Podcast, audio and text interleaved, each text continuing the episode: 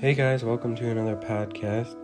Today I just have something on my heart that is in John 15.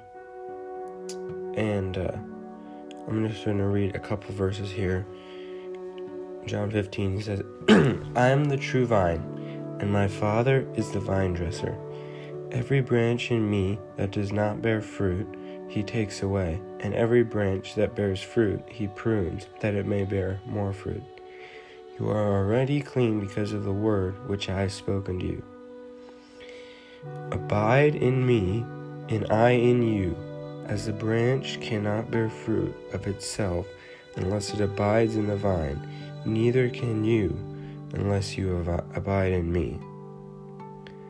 I am the vine, you are the branches.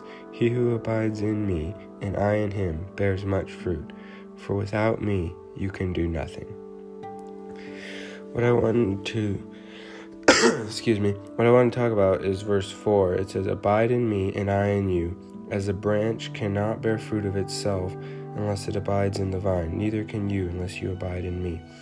So Jesus is the vine, we're the branches coming off of that vine.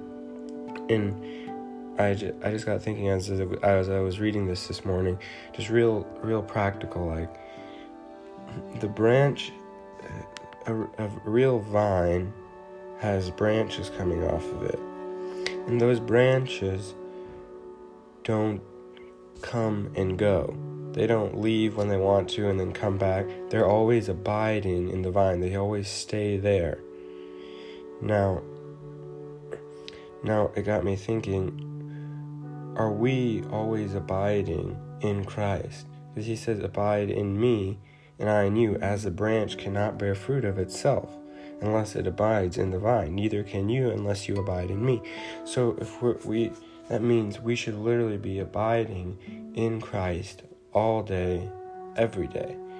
Like, what does that even look like? Like, I'm I'm not even sure myself, but I it just makes me think like I want I want that that closeness, that relationship with God to where it's you're always abiding in that presence. And, and it, I thought of the verse Isaiah 26 3 says, You will keep him in perfect peace whose mind is stayed upon you because he trusts in you.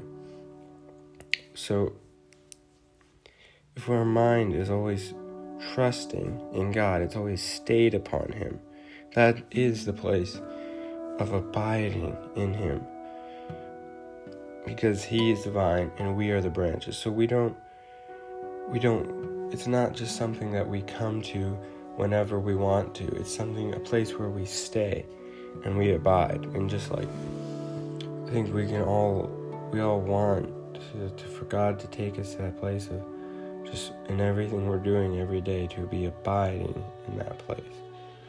So that's just something that I had from um, from that that that I was reading this morning that I wanted to share. And also, this is kind of a different note, but in Romans 13, verse 11, it says, And do this, knowing the time, that it is now high time to awake out of sleep, for now our salvation is nearer than when we first believed. The, the night is far spent, the day is at hand. Therefore, let us cast off the works of darkness, and let us put on the armor of light. Let us walk properly as in the day, not in revelry and drunkenness, not in lewdness and lust, but in, not in strife and envy, but put on the Lord Jesus Christ, and make no provision for the flesh to fulfill its lusts. you know, I'm also going to read out of. Uh, Luke 12. But that that verse, I mean the section of scripture just like it's like we need to wake up and realize that you know, we don't know when Jesus is coming back, but I want to be ready. I want to be the servant that was waiting for his master, and that's what I'm about to read here. But sometimes we get lulled to sleep and we don't we just get caught in doing life and not actually truly abiding in the vine in Christ like how we were created. Luke 12, verse 35, it says, Let your waist be girded and your lamps burning, and you yourselves be like men who wait for their master when he will return from the wedding, that when he comes and knocks, they may open to him immediately. Blessed are those servants whom the master, when he comes, will find watching. Assuredly, I say to you that he will gird himself and have them sit down to eat, and will come and serve them.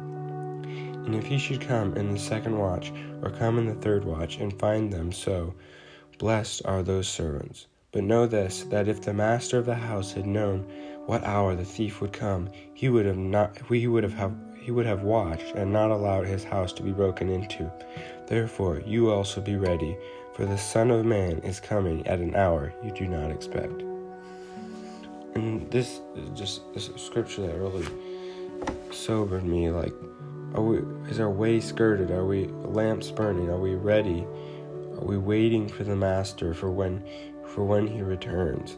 And are we going to be ready that when He knocks, to be open, to be willing, uh, to be ready to open to Him immediately? Because he says, Blessed are those servants whom the master, when he comes, will find watching.